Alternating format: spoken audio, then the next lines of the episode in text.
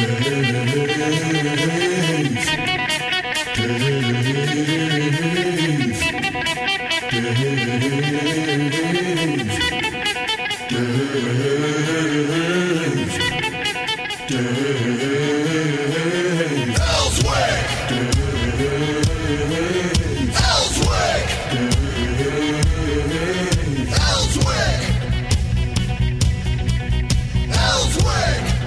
After eight on a Tuesday. Uh, Elizabeth is going to be back with us and uh, on the phone, get us underway right away here in this half hour. The senior senator from Arkansas, Senator John Boozman, is with us. Senator, it's good to have you with us. Thanks for giving us the time today. Hey, Dave. Thanks for having me. I got all fired up with the music. I felt like I was getting ready to run into a big ball game uh, back in my college days. Getting all fired up there. It, uh, hopefully, yeah. we'll get to go to see the Razorbacks play and see them come running out of the uh, you know the tunnel and the the, yes. the, the, smoke and everything that goes on at the Razorback games. I love going to Razorback games. Probably won't go this year since I'm type two diabetic. I had a five way uh, you know heart operation about four years ago, and I'm 67 now, so I probably well, go. We stay need to keep you safe. the uh, hopefully hopefully we will be playing, get back to some normalcy, and then uh, also we'll hope we'll be able to cheer for something this year as opposed to the last couple of years, which have been so grim. Yeah, you got that right. All right, so let, let me just start off with uh, talking to you where we're at as a country. Uh, I mean, you know, we're going through 1967, 1968 again. You remember those years. America was on Very fire, much. and America is back on fire again. Uh, do you think the president was correct yesterday when he said we got to reinstall the rule of law on the nation's streets? No, I think he was, and the question is how you do that. But uh, I think very definitely that you know you have to protect the public, you have to protect private property. Uh, I saw a clip yesterday of a, a, an elderly African American woman crying because all of the stores in her area had been burned down. Uh, she said, you know, there's no public transportation. How am I going to get the things that I need? Mm-hmm. You don't think about those kind of things. So, and then the property owners, many of them minority owned, uh, that have lost everything. So no, that's the number one uh, thing that we have to do is is protect people, protect the post the protesters, but also protect uh, the private property uh, and individuals against these these uh, individuals that are there, not not in the sense of any respect uh, for this uh, tragedy that's happened, but just to, to cause trouble. Yeah, I tell people that uh, you know if, you're a peaceful protester, you shouldn't be around people who are breaking the law. No, exactly. Uh, that's that's that's really the bottom line. Uh, it does seem like, in fact, we know that uh, there are organized groups that have come in, and uh, their whole goal is to is just anarchy uh, to try and cause trouble. Yeah. And then you have other people that are opportunists that join in that, you know, if somebody's broken the windows of the store, well, let's run in and grab a television or grab a, you know, whatever out of the store. So uh, it's just a difficult situation. I, I feel so bad for the uh, the family, uh, and and also so bad for the police. The, this is a, for the most part, are wonderful people that do such a great job. That they're there to protect, to serve, and uh, they're a very small group of people that, that provide a, a function that's so so very important that most of us aren't willing to do. Uh, they run to the danger, and, and so it's it's tough on them. And yet, the kind of action uh, this that we saw uh, so graphically on television, as we see the replays of uh, what went on, it's just you know it's unimaginable. Well, last night, you know, just that Yeah. attitude. last night we had um, I don't know what the total number was. I know there were five in St. Louis, five policemen who were shot. Uh, there's other people being shot, and uh, you know when you when you start having people with guns just wantonly trying to kill people, you've got to go and crack down. No, you do, and, and uh, uh, again, with reason, you know, in, in the sense that you have to be very, very careful, and uh, but you do have to maintain order. If not, then uh, we've we've seen how things get out of hand, and uh, you just have uh, destruction, total destruction of, of public property. It's so sad in in areas like Little Rock. Uh, why would you? Why would you? Why would you uh, make it such that you ravage the the pharmacy association? Yeah. Uh, the American Legion. You know things like that. I mean that's just that's not that's not out of any uh, sympathy for this tragedy. Uh, that's just that's just. Uh, it's meanness. It's just law, lawlessness. And yeah, so that's those, it. Those people need to be held accountable. Absolutely lawlessness. Uh, Elizabeth Sotolaro has joined uh, with us. She's my co-host on Tuesday, so she's here too, uh, Senator. But I wanted to ask you about China. China. Yes. You and I went through the Cold War with Russia. Are we on the verge of the? Uh, not even on the verge. Are we into another Cold War, this time with China, do you believe? I don't think we're there yet, but uh, certainly the, the situation that we're in now is a really dangerous one. Uh, I would hope that we would reverse that course. Uh, we've learned a lot as a result of the pandemic. The Chinese government, we've all known lies, cheats, steals. Uh, you know, they manipulate, they do anything they can to protect the Communist Party. Uh, on the other hand, uh, you know, the trade, we're constantly looking for people to do business with, uh, all of those kind of things. Uh, but we can't be so dependent on a number of items such as our medicines. Uh, we've learned that, that this gear that we need for uh, the PPE that we've heard so much about, uh, all of that being made in China, uh, a good part of our medicines either being made there or the components that you need being made there and then assembled in our country. So uh, it's a difficult situation, and I would hope that uh, tensions would be ratcheted down. There's so much going on in the world. That's that's an important thing economically, uh, and so uh, we'll have to wait and see. How about uh, these organizations that China has that are on college campuses? like uh, you know the what is it thousand talents uh, you got that organization you've got the confucius, confucius institute. institute you know the confucius institute i mean they're on the uca campus right here in conway it, it seems to me that uh, these arms of the communist party of you know the china's communist party uh, here in the United States, we need to just kind of shut them down. Do you agree, or, or how do we go about this? Well, I think uh, those are really dangerous institutions in the sense that their their mission is to spread the propaganda of China. And when you look at their bylaws and things, they they control uh, the content exclusively of what they do. Uh, they don't really allow any dissent. Uh, so yeah, I, I, I have a great concern. I, in fact, I was visiting with Rob Portman, the senator from Ohio, and his subcommittee on Homeland Security actually did a, a really sweeping report, a very bipartisan, uh, you know, effort by he and Senator Carper, and uh, the report is very, very good uh, they came to the conclusion that this is something that we really needed to watch very, very closely.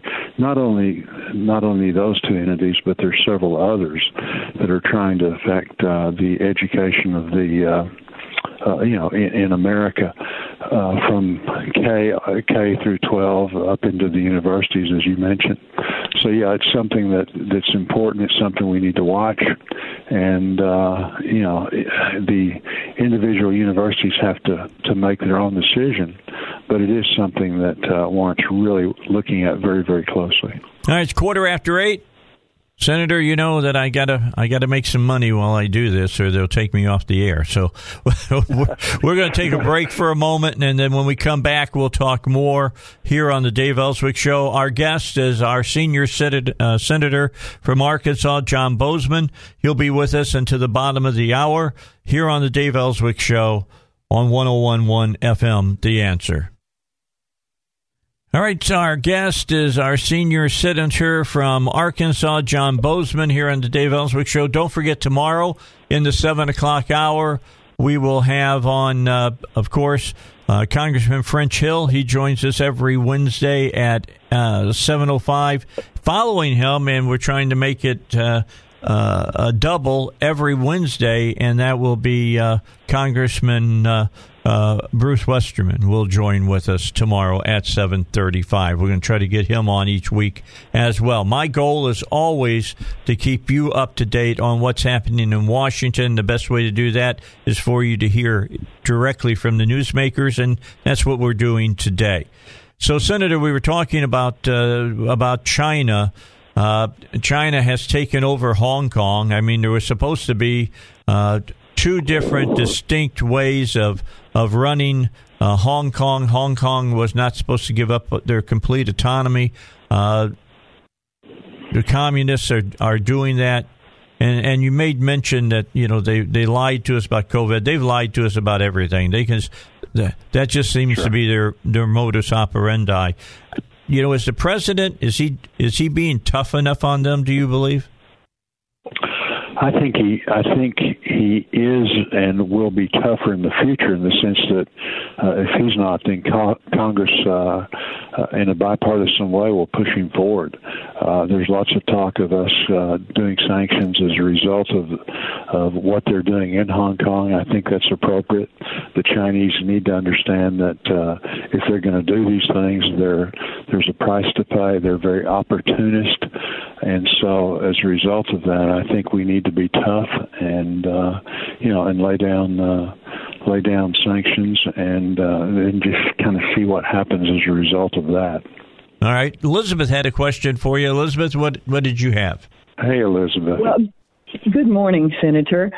Can you tell us uh, what's being talked about in the halls or even on the floor, perhaps, about leaks in the Trump administration? I mean, just yesterday we had a leak of Trump's phone call to the governors of audio leak out to CBS. Is um, what, what's going on with leaks? Well, I think it's so frustrating. You, you have a situation you can imagine working in a place where a significant number of the just the rank and file, uh, you know, that, that work for you have no use for you, and as a result, uh, do everything they can to undermine you. And that's that's the situation that the president's been in. Uh, they've they've helped they've controlled it somewhat by again you know uh, making things such that they've reduced staff and this and that. But it's a real problem uh, for them. I, I think the leak probably yesterday came from the the governors themselves you know one of them in the sense of that was a, a phone call probably put it on speaker you know and then recorded it but uh, that's probably the answer. It's probably a Democratic governor that did that. Uh, on the other hand, leaks have been a, a huge problem uh, within the all of the agencies, and just trying to embarrass the uh, the president. And so, uh, you know, you do your best, but but it's it's difficult to control, and they are working very very hard to do that. And I think uh, you know it's it's not as bad as it was, but it's it's a big problem. All right. So where do we go now, uh, Senator? I mean, we're hearing Mnuchin, and uh, we've already heard Pelosi with her Heroes Act. That was a that was a non-starter when she brought it out. But uh, people are talking about a fourth stimulus uh, for the this uh, pandemic. Uh, where are you on this? I mean, we've heard Mitch McConnell talk about it. He says that you know everybody seems to want to see what what the first three are going to do before you go to the fourth one. But uh, do you think that there's going to have to be a fourth one? Well, I think the first thing we need to do is look at the the current PPP that we we're doing. Uh, one of the things we need to do is adjust that a little bit, not spending more money, but just adjusting how it's working so that so that businesses can better use it. And one of those might be expanding extending the uh, the timetable. I think that's probably something that is going to happen. And as I talk to, and I, I I'm on the phone all day, every day, Dave and Elizabeth, with just all kinds of people that are in very, very difficult situations. But I think we could make that uh, more user friendly. In regard to, to what do we do in the future, uh, I was in the White House a couple weeks ago uh, talking to uh, the president with a couple other senators about uh, Mnuchin about this. And one of the things that, that I feel like we need to do first is give greater flexibility. We've given the state of Arkansas $1.25 billion. That's a huge amount of money. And yet, initially, when it was given, there were so many strings attached to it that you simply couldn't use it, uh, except for, for just a very, very small amount. So the Treasury's been able to loosen that up a little bit. Uh, I'd like to see, and I think many others would like to see, the ability of our governor uh, to, you know, step in and use those COVID related, but just more flexibility. I asked Mnuchin at that meeting, I said, well, how much money have we spent uh, in the sense of actually spending the money, getting out of the Washington? And he started listing off, and after a while I said, well, you know, the reality is, isn't it, that, that much of that money has simply not left Washington? And he said, yeah, that's correct. So a lot of it is that we've already allocated hasn't been spent yet. When you're talking about uh, a trillion dollars, uh, three trillion dollars. Uh, you know, that's a huge amount of money, and so as a result, a lot of that has not left Washington yet. A lot of it's in the states, and the states haven't spent it yet uh, for all kinds of different things, hospitals. Uh, uh, you know, again, just just a variety of education, a variety of different stuff. So I'm with Senator McConnell right now. I think we need to ask the states what they've spent already, uh, and then uh, what they've spent it on, and then I think really importantly, what if they had additional funding, what they would spend it in the future. But uh, right now we're we're just kind of pausing, looking. But I don't think we need to jump into anything in the next week or so for sure. Okay, because there's some people said that you guys are going to have, start having meetings uh, over the next couple of weeks to to decide for you know number four, and I was thinking to myself, you just laid it all out for us. That there's a lot of money yeah. out there already, and we need to see yeah, how that exactly. is used. No, that's right, and, and I think really the the real important thing of the Senate being back in in session, uh, I think that's important for lots of different reasons. But but what it does is allow us to actually hold hearings, get the experts in, to ask them for advice, uh, do things in a normal way where you can question these people, uh, ask the questions that, that you know we're we're just talking about. You know, what's been spent, where's it gone, uh, those kind of things. What's the economy doing right now? Uh, all unemployment, all of those kind of things. So uh, I don't think there, that there's any any hurry. Uh, I think uh, Pelosi and Schumer would like to to to you know spend a lot of additional dollars uh, in the near future. But again, throwing money at the problem is not the answer, and yet we can't underestimate that this is a huge this is a huge problem with our economy. I, I know you know that with your advertisers. You're talking to business people all the time. Uh, your station, you know, uh, going through what they're going through. We're working hard to try to be of help uh, to so many different groups like that. Uh, on the other hand, uh, you do need to, to have good information as you make decisions going forward. We've never been in a situation where you shut down the entire economy of the country and, and really the entire economy of the world. Yeah, it's been crazy. We're down to about two minutes left with you, Senator. Uh, final question for you. How do we shake this uh, economy we have here in the United States and wake it up?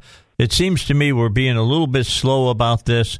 I think we need to pick it up a little bit. What's your thoughts on it and what's going on in the Senate? Well, I think you have to open the economy back up, and and people have done a good job of social, social distancing. We've broken the curve back in the sense we don't have. Uh, we've had some real hot spots in uh, New York, California, places like that, uh, Michigan, and yet for much of the country, uh, the curve has been flattened. We haven't overwhelmed the the hospitals, which was that was what that was all about.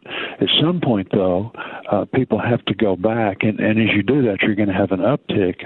Again, hopefully the uptick is such that you don't overwhelm the hospitals, but at some point, the economy has to has to start up again, and so we're seeing that happen. And uh, I think the governor has done a great job in that regard of, you know, watching and and looking at the numbers, uh, trying to do things based on a on a scientific approach of, of we're blessed in Arkansas. We've got some really good infectious disease, and I think the president himself, uh, you know, has done a good job in that of listening to the experts. But but he's preaching, know, opening up the economy. I, I, I think the governors have to do that as they see fit but uh, at some point it just has to happen, and, and, it looks like we're moving in that direction, which I think is a very, very good thing.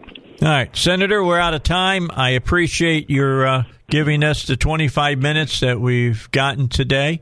We look forward to talking to you in the near future.